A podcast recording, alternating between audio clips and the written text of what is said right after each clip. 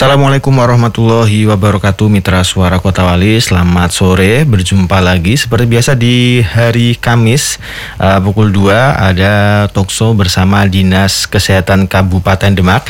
Dan kali ini uh, pada kesempatan ini kita akan membahas satu tema yang cukup menarik, yaitu penyakit diabetes mellitus, gejala, uh, komplikasi dan pengelolaannya. Nah, di studio kali ini sudah hadir Bapak Karjono dari Dinas Kesehatan Kabupaten Demak. Selamat sore, Bapak. Selamat sore. Assalamualaikum warahmatullahi wabarakatuh. Waalaikumsalam warahmatullahi wabarakatuh. Uh, sudah sampai sini berarti sehat ya, Pak ya? Alhamdulillah. Alhamdulillah. Uh, ditemani dua teman yang tadi soalnya uh, Angie pikir tadi sendiri. Tak tunggu-tunggu jam dua ternyata ada temannya ber- bertiga ya Pak ya. Nah, selamat dat- selamat datang di Radio Suara Kota Wali, Bapak, dan kali ini uh, kita akan mengulas satu tema, yaitu uh, kencing manis ya, pada umumnya disebut begitu. Nah, uh, sebelum kita mungkin uh, ke tema yang utama, yaitu gejala, komplikasi dan pengolahannya, mungkin uh, Bapak boleh ya beri kasih pengantar. Nah, kalau menurut ilmu kesehatan itu ada berapa jenis sih penyakit yang menyebabkan orang sakit, Bapak? Ya, terima kasih. Jadi menurut ilmu kesehatan itu ada dua penyakit uh, orang menjadi sakit ya. Okay. Yang pertama adalah penyakit penular, dan yang kedua yang kedua adalah penyakit tidak menular. Jadi kalau yang penyakit menular mungkin sudah kita katakan banyak yang mungkin seperti ada D B D, ada T B C, ada tipes dan lain-lain. Dan tidak kalah pentingnya adalah penyakit tidak menular. Sekarang justru trennya semakin meningkat, yaitu ada kencing manis atau D M, ada hipertensi, ada jantung, stroke, terus kanker, terus ada juga dari P P O K atau macam-macam yang jenis penyakit termasuk juga uh, penyakit-penyakit yang uh, tidak bisa, misalnya semakin pembiayaannya juga semakin mahal, seperti ginjal juga gitu. Oke. Okay. Ada dua jenis penyakit ya kalau yeah. dalam ilmu kesehatan, yaitu penyakit menular dan tidak menular. Uh, ini uh, bahayanya bagaimana, Pak? Apakah lebih berbahaya yang menular atau memang sama-sama bahaya ini? Kalau pada prinsipnya sebenarnya pada berbahaya, cuma yang penyakit menular biasanya kalau kita atasi dalam arti misalnya misalnya katakanlah penyakit tipes, kita obati selesai-selesai. Tapi kalau yang penyakit tidak menular biasanya kita butuh waktu yang lama, juga pembiayaan juga. Jadi perlu okay. penanganan yang khusus. Misalnya untuk penyakit hipertensi, jadi dia kalau tidak dikelola dengan baik dia akan kambuh juga gitu. Oke, okay, berarti ada, tadi sudah disebutkan ada hipertensi, diabetes, stroke, kanker jantung, banyak juga ya yang tidak menular. Nah, eh, eh, tadi juga disebutkan eh, untuk angka kematian juga eh, lumayan penyakit tidak menular ini, Bapak. Nah, Uh, bagaimana urutan ranking penyakit penyebab kematian di Indonesia ini, Bapak, sebelum adanya pandemi covid sembilan belas ya? Jadi sebelum adanya pandemi COVID itu, kalau yang hasil dari penelitian atau data-data dari uh, nasional itu adalah penyakit jantung, mm-hmm. yang kedua adalah kanker ya. Jadi kanker macam-macam itu, baik kanker yang diterima anak-anak atau maupun yang orang dewasa, D M, stroke maupun T B C ya. Tapi setelah itu Uh, dengan adanya COVID justru adalah istilahnya ada komorbid, ada penyakit penyerta, okay. penyakit okay. penyertanya. Jadi seperti ada hipertensi, D M, jantung, ya terus apa juga kanker, terus juga. Dan sekarang yang adalah sekarang adalah penyakit di, demam berdarah juga, ini juga sebagai komorbid dari COVID itu juga. Oke. Okay. Ya. Uh, berarti kalau uh, kencing manis ini sendiri berarti termasuk komorbid juga untuk ya, menyebabkan termasuk kematian. Iya. Iya ya, pas uh, jadi ketika orang kena covid sembilan belas terus sudah uh, menderita kencing manis itu juga risiko, menjadikan potensinya lebih iya, besar ya, Bapak ya. Iya. Nah, uh, kita langsung masuk saja, Bapak, untuk mengenal penyakit diabetes mellitus ini. Nah, sebenarnya definisinya ini apa, Bapak? Oh, untuk kencing manis atau diabetes mellitus adalah kadar gula dalam darah lebih dari normal. Jadi kalau ideal dalam normalnya, kalau orang dewasa ya, contoh hmm. dewasa itu dia dalam keadaan puasa itu dalam kadar gula dalam darahnya itu tidak lebih dari seratus dua puluh enam ya. Okay. Tapi kalau dia misalnya puasa dua jam, biasanya kan ada yang seperti pemeriksaan yang mungkin di laboratorium dua jam atau mungkin di sewaktu-sewaktu, jadi dia tanpa uh, mungkin habis makan atau macam atau langsung diperiksa itu tidak lebih dari dua atau lebih dari seratus dikatakan dia adalah uh, kencing manis atau D M itu. Oh, ini disebabkan oleh apa saja, Bapak?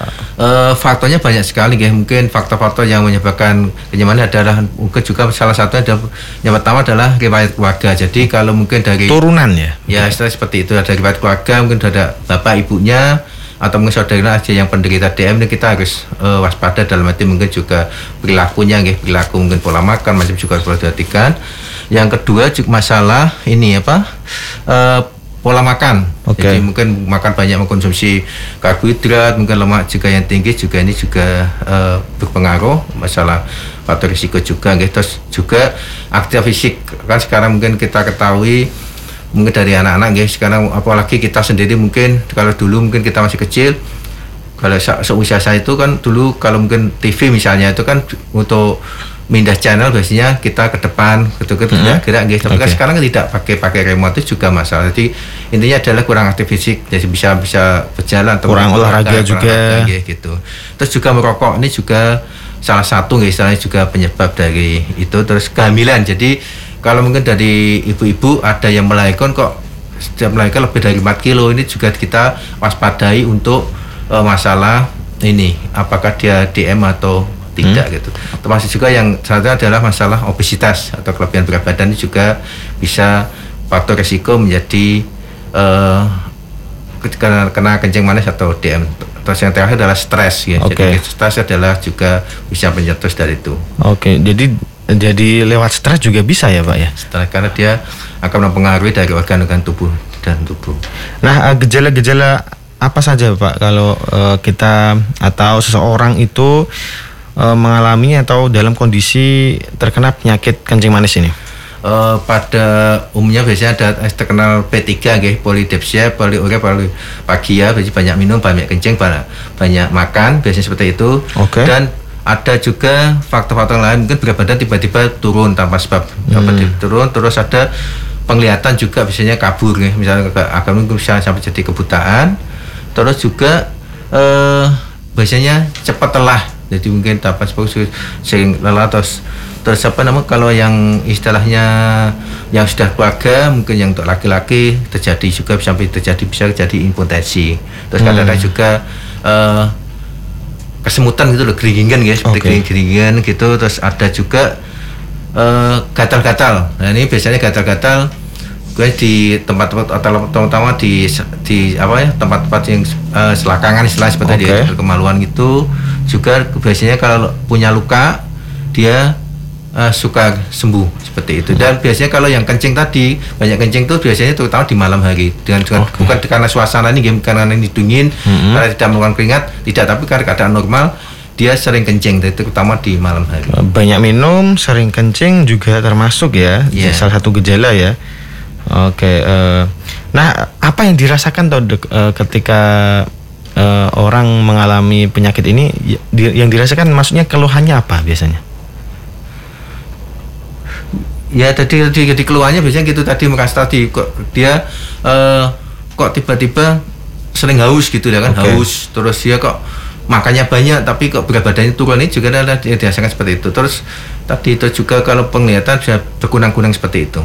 Oke, okay, uh, itu ya uh, beberapa dari gejalanya. Jadi ada uh, banyak makan, terus berat badan menurun, uh, termasuk uh, bisa ke impoten, lalu gatal-gatal terutama di area kemaluan, banyak minum, penglihatan kabur, kesemutan, uh, lalu cepat lelah, luka sukar sembuh, dan juga sering kencing ya. Oke, okay. Nah Bapak uh, untuk Uh, penyakit ini apakah ada komplikasinya? Uh, seperti apa komplikasinya? Ya, terima kasih. Jadi untuk komplikasi, jadi ini kita bedakan dua dalam arti komplikasi secara akut. Jadi sini bisa saat itu juga mungkin karena hmm. mungkin gula darah turun, jadi dia bisa pingsan seperti itu, itu namanya hipoglikemia atau gula darah rendah, ya. Mm-hmm. Atau mungkin bisa juga kadar gulanya darahnya meningkat, mungkin habis atau stres tadi, atau mungkin habis makan apa yang sumber karbohidrat tinggi atau mungkin sumber gulanya tinggi, akhirnya bisa-bisa menjadi hipoglikemia seperti itu, hiper ya seperti itu. Jadi itu yang akutan untuk komplikasi yang istilahnya menahun dengan jangka yang lama, mungkin bisa mm-hmm. terjadi tadi saya sampaikan, bisa kena jantung ya, terus terjadi apa? hipertensi, mungkin juga kena bisa gagal ginjal, terus uh, apa namanya neuropati ya istilahnya, sarafnya, terus juga penglihatan juga kabur sampai bisa jadi kebutaan seperti katarak sampai kebutaan. Sampai juga terjadi komatosis tadi ya, difungsi ya, difungsi okay. tadi ya, seperti itu. Oke, okay, berarti ada dua komplikasi akut yang disebut juga hipoglikemia atau hipoglikemia. Uh, kalau komplikasi menaun itu merembet-rembet ya Pak ya, yeah. penyakitnya ya, bisa ke jantung, retinopati, neuropati dan lain sebagainya. Oke, okay, Mitra Suara Kota Wali, kita akan kembali lagi setelah uh, jeda yang berikut. Anda jika ingin bertanya atau berkomentar bu- boleh saja lewat WhatsApp di nol delapan lima tujuh empat nol delapan nol nol tujuh empat nol atau boleh langsung telepon di nol dua sembilan satu enam delapan lima delapan tiga sembilan. Tetap bersama kami. Terima kasih Anda masih bersama kami di Bincang Sore bersama Dinas Kesehatan Kabupaten Demak.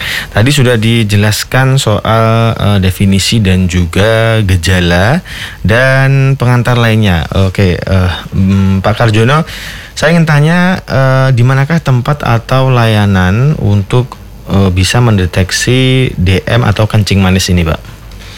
Ya, terima kasih.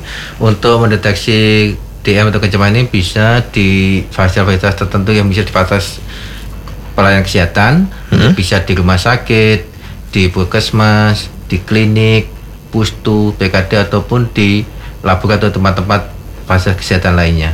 Oke, berarti di puskesmas masing-masing kecamatan sudah bisa Pak ya? Bisa. Oke. Nah, uh, siapa saja? Oke. Okay. Di samping itu juga kalau istilahnya screening itu bisa juga ke Posbindu, pos pembinaan penyakit padu. Jadi di setiap-tiap desa maupun kelurahan sudah ada. Jadi okay. di Kabupaten Demak sudah ada Posbindu itu yang untuk umum, misalnya untuk di masyarakat itu ada sekitar uh, dua ratus enam puluh lima Posbindu, sedangkan okay. yang institusi, institusi itu bisa di dua puluh tujuh puskesmas dan satu di Dinas Kesehatan dia ada dua ratus dua puluh delapan. Jadi bisa memanfaatkan tempat-tempat itu untuk istilahnya screening, screening okay. awalnya seperti itu. Screening pemeriksaan awal begitu yeah. Pak ya. Posbindu itu berarti uh, lebih kecil dari puskesmas begitu ya Pak? Ya, istilahnya pelaksananya dari dari kader-kader Posbindu yang kita latih, mm-hmm. sampai juga didampingi dari petugas kesehatan dari puskesmas. Uh, sudah sudah adakah semua di desa-desa? Sudah ada. Jadi dari dua puluh empat tiga desa dan enam kelurahan sudah ada, malah justru malah jumlahnya lebih dari jumlah itu ada, yaitu sekitar dua ribu eh dua ratus enam puluh lima oh, Posbindu. Okay. Berarti ada yang satu desa dua ada Posbindu. Dua ada satu begitu ya. Yeah. Oh, ini baru tahu Enji malahan. Nah, siapa saja sasaran pemeriksaan kencing manis ini, Bapak?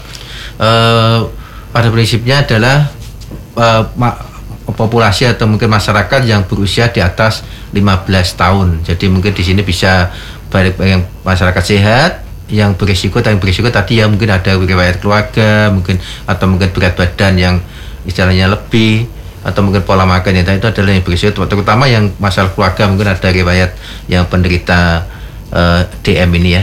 Yang samping itu juga untuk yang penderita. Jadi penderita ini memang dia mungkin datang ke dokter, ke klinik, ke rumah sakit atau mungkin ke fasilitas pelayanan kesehatan lainnya, dia sudah divonis dokter atau mungkin dari Uh, pasien itu kalau dia penderita D M gitu Pak. Jadi pasien ada tiga, baik yang orang sehat, yang berisiko maupun yang penderita. penderita. Ya, oke. Okay. Ya. Nah, kapan sebaiknya mem- memeriksakan uh, D M ini atau kencing manis ini, Pak?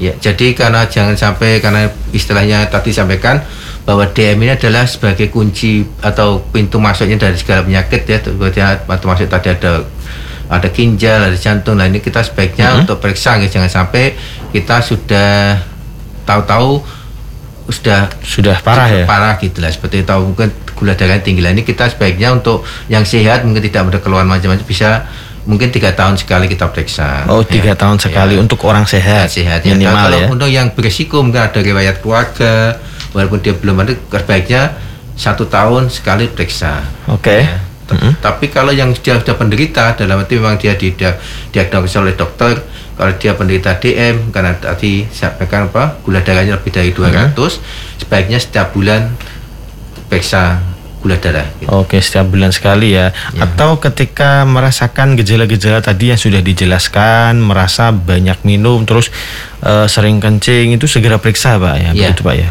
karena jangan sampai uh, menjadi parah, lebih dulu baru periksa. Nah, eh, mengapa penyakit eh, ini Pak, eh, kencing manis ini perlu penanganan yang serius?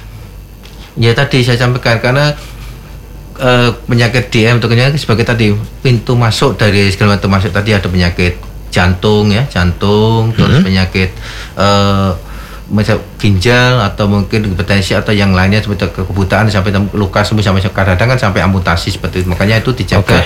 Misalnya kalau dia penderita, berarti harus menjaga jangan sampai terjadi komplikasi. Gitu. Oke. Okay. Nah, untuk pencegahan-pencegahan Bapak agar tidak uh, terkena penyakit ini, daripada kita sudah terkena langsung uh, repot mengobati, mending mencegah kan? Iya. Yeah. Jadi untuk pencegahan kalau di Uh, di kami ada istilahnya cekdik ya. Okay. Cekdik itu singkatan, bukan? Jadi yang pertama adalah C-nya adalah cek kesehatan secara berkala. Jadi di situ uh, kita upayakan tadi saya sampaikan, misalnya kalau dia uh, penderita berarti setiap bulan harus periksa. Mm-hmm. Kalau yang misalnya, yang misalnya berisiko mungkin setahun sekali periksa. Kalau yang Uh, yang sehat mungkin bisa tiga tahun sekali untuk periksa. Itu yang C-nya. E-nya adalah nyala asap rokok. Jadi rokok di sini juga bisa menyatu ke penyakit-penyakit dari ini. Terus yang ketiga adalah rajin aktivitas fisik. Jadi di sini aktivitas ini tidak harus ikut misalnya olahraga, tidak ya, tapi bisa olahraga, bisa juga mungkin aktivitas lain, mungkin di, di mengerjakan pekerjaan rumah, mungkin nyapu, ngepel, atau mungkin apa bersih-bersih rumah. Itu juga idealnya adalah setiap hari minimal tiga puluh menit. Untuk mm-hmm. aktivitas fisik. Yang C-nya itu. Terus yang selanjutnya adalah diet ya. Yang tadi tadi kan cekdik ya, D-nya diet. Diet seimbang. Jadi kita di sini harus membatasi, karena tadi berkaitan dengan hipertensi. Mm-hmm. Jadi adalah agak berkaitan dengan D M. Jadi untuk sumber karbohidrat, jadi ada makanan pokok dari beras, dari gula, dari tepung ya, macam-macam itu kita batasi dan jangan sampai melebihi. Termasuk juga Uh, sumber dari lemak juga kita batasi, karena itu juga ada pemicu juga, jadi nanti kan terjadi obesitas macam-macam, jadi bisa terjadi. Ini adalah istirahat yang cukup ya. Jadi cerdik, mm-hmm. airnya rajin tadi sudah. Terus D-nya adalah diet, yang yang I-nya adalah istirahat ya, istirahat yang cukup. Jadi kalau kita dianjurkan istirahatkan enam sampai delapan bulan, eh delapan jam ya, seperti itu. Tadi bisa istirahat, mungkin kalau yang mau melakukan sholat malam mungkin ya berkurang kan gitu, ya, mungkin okay. aja tuh gitu. Yang kayaknya adalah kelola stres. Tadi saya sampaikan salah satu dari pencetus atau faktornya adalah stres. Stres juga, juga ya. Jadi itu juga kita perlu dikelola mungkin dengan refreshing atau apa dengan tujuan untuk uh, agar tidak terjadi penyakit-penyakit yang seperti itu. Oke, okay, nah un- untuk uh, pelayanan sendiri bagi penderita kencing manis ini uh, bagaimana Bapak? Uh, Pelayanan bagi penderita kencing manis dengan patuh lah, agar patuh itu bagaimana? Ya, jadi tadi saya sampaikan kalau untuk yang istilah pencegahan, jangan kalau dia jangan sampai ke kena kencing manis tadi dengan cerdik, cerdik ya, tadi ada ya. apa cek, cek kesehatan, nyala soko, diet seimbang dan macam termasuk kolesterol. Tapi kalau dia sudah penderita, dia kita ada slogan adalah patuh ya. Jadi ini adalah periksa kesehatan tetap ya, tetap tadi periksa secara rutin. Mungkin kalau yang sudah berada itu otomatis setiap bulan sekali ya, ke dokter, hmm. ke puskesmas, atau mungkin kalau yang ini kan ada di uh, klinik atau mungkin di tempat-tempat dokter keluarga, misalnya dana Prolanis itu dia dia masuk di klub situ. Di situ biasanya juga di samping ada pengobatan juga ada kegiatan lain, mungkin senam atau apa, ada pemeriksaan kulit, pemeriksaan juga. Ya di samping itu juga dia juga istilahnya harus mengikuti anjuran. Jadi di situ kan misal di klinik, di puskesmas atau mungkin di tempat-tempat yang untuk pemeriksaan itu biasanya kan dokter memeriksa ya, seperti itu. Nanti dia mengikuti juga anjuran dokter, misal suruh begini makannya bagaimana, obatnya bagaimana, harus diikuti. Yang keduanya hanya adalah ini ya Pak, uh, untuk selalu ya istilahnya untuk pengobatannya secara rutin ya, secara rutin. Jadi okay. pengobatan gitu, jadi seperti itu. Atasi dia nanti penyakitnya, jangan sampai dia misalnya tadi misalnya harus jalan-jalan kan, supaya jangan sampai luka, harus pakai sendal seperti itu kan, harus diperhatikan juga ya. Terus dia tetap diet dengan gizi seimbang yang yang hmm. tadi T-nya ya, diet tetap kita perhatikan. Jadi di situ untuk makannya biasanya kalau di di ilmu kesehatan tuh di diukur. Jadi di situ kebutuhannya berapa, karbohidratnya berapa, proteinnya berapa, istilahnya dihitung kalorinya, karena berat badan dihitung dulu, ditimbang berat badannya, tingginya berapa, nah ketemu berapa, seperti itu nanti diterjemahkan biasanya dari ahli gizi, jadi okay. bisa di puskesmas, mm-hmm. di rumah sakit juga bisa gitu ya. Terus selanjutnya adalah upayakan dengan aktivitas fisik dengan aman, jadi upayakan karena mungkin takut nanti anu uh, olahraganya mungkin atau aktivitasnya disesuaikan, jangan sampai misalnya kalau usianya sudah lanjut atau mungkin sudah lansia ya jangan terus ikut mungkin badminton atau apa, kan itu juga resiko kan, jadi kita sesuaikan lah, mungkin bisa jalan kaki atau mungkin apa yang bisa istilah menggerakkan badan dan badan menjadi enak. Yang terakhir adalah ini hindari rokok ya, rokok, okay. alkohol ya, seperti itu, dan makan yang berbahaya lainnya. Itu adalah uh, kalau yang sudah penderita. Tadi yang untuk yang istilahnya untuk pencegahan pakai cerdik, sedangkan yang untuk penderita adalah pakai patuh istilahnya. Oke, okay. Menghindari asap rokok uh, atau merokok itu sendiri juga Uh, sangat penting ya, karena bisa memicu penyakit uh, diabetes mellitus ini. Uh, nah, uh, tadi juga disampaikan uh, berulang kali bahwa melakukan kegiatan fisik atau aktivitas fisik atau berolahraga ini juga sangat penting bagi uh, pencegahan maupun uh, untuk pemulihan begitu Pak ya, uh, agar tidak uh, terjadi lagi diabetes ini atau kencing manis. Nah, kita akan kembali lagi setelah uh, pariwara berikut. uh, Mitra Suara Kota Wali, jangan kemana-mana. Terima kasih Mitra Suara Kota Wali, Anda masih menyimak di seratus empat koma delapan F M Bincang Sore bersama Dinas Kesehatan Kabupaten Demak. Nah, di akhir sesi ini Bapak Karjono, eh, Anji mau meminta closing statement dari Anda terkait dengan tema yang kita bahas eh, sore ini. Ya, terima kasih Mas Anji. Jadi untuk masyarakat eh, pendengar radio di Kabupaten Demak, kami mengajak dari Dinas Kesehatan yang pertama, karena tadi sampaikan bahwa penyakit D M ini adalah penyakit jangan penyakit anggap remeh istilahnya nggih, jangan dianggap remeh, karena ini adalah penyakit yang mestinya kalau kita telah lebih dalam adalah penyakit yang istilahnya yang mengakibatkan komplikasi yang lebih parah lagi. Untuk itu dan masyarakat kami himbau untuk ini pertama adalah ini selalu cek istilahnya nggih, cek kesehatannya, terutama untuk kadar gula darahnya. Tadi bisa memanfaatkan ini yang paling terdekat adalah menggunakan uh, memanfaatkan di sarana Posbindu. Jadi okay. di tiap-tiap desa sudah ada. Kalau mungkin Bapak Ibu sibuk dengan pekerjaan, mungkin yang atau mungkin yang di kantor mungkin bisa menggunakan Posbindu institusi yang mungkin di tiap-tiap kecamatan sudah ada, mungkin di Puskesmas, mungkin tempatnya bisa di Puskesmas, bisa di kecamatan atau mungkin tempat yang lain. Jika memang tidak bisa juga mungkin bisa istilahnya cek sendiri ya, mungkin di fasilitas yang sudah tersedia, mungkin di lab Puskesmas atau mungkin di Bubidan atau di klinik-klinik atau praktek-praktek di situ. Jadi dengan harapan jangan sampai Bapak Ibu tahu-tahu sudah mendadak gula darahnya mungkin sudah sampai empat ratus, lima ratus sudah menjadi komplikasi yang lain. Untuk itu, jadi untuk itu uh, dan bagi penderita hmm. jadi tetap rutin ya, mungkin bisa mengikuti kalau yang ikut di program B P J S itu mungkin ikut Prolanis ya, kalau kalau tidak ya dia bisa mandiri untuk rutin berobat ya, mungkin bisa di Puskesmas kalau mungkin uh, apa yang mungkin istilahnya punya B P J S, atau yang tidak mungkin monggo silakan bisa Puskesmas yang mungkin pelayanannya terdekat dan mungkin lebih murah gitu. Kalau mungkin yang punya puang biasanya kan ke dokter spesialis seperti itu. Jadi monggo, tapi kita upayakan untuk selalu kita kontrol, dalam arti jangan sampai nanti terjadi komplikasi yang mungkin tidak tidak kita harapkan. Gitu Mas Anji. Oke, okay, uh, yang lebih penting adalah pencegahan juga ya, jangan yeah. sampai terkena. Hindari uh, pola uh, hidup yang tidak sehat dan uh, diperbanyak aktivitas fisik. Yeah. Nah, terima kasih Pak Karjono sudah uh, hadir di sini memberikan ilmu dan wawasan untuk kita semua. Dan Mitra Suara Kota Wali jangan kemana-mana, karena setelah ini ada goyang pantura yang akan diisi oleh uh, penyiar kita uh, Nikita Ari. Jadi jangan beranjak dulu. Terima kasih Pak Karjono. Sekali ya, lagi Anji pamit undur diri. Wassalamualaikum warahmatullahi wabarakatuh. Waalaikumsalam. Radio Suara Kota Wali, L P P L nomor satu di Jawa Tengah. Inspiring News and Music.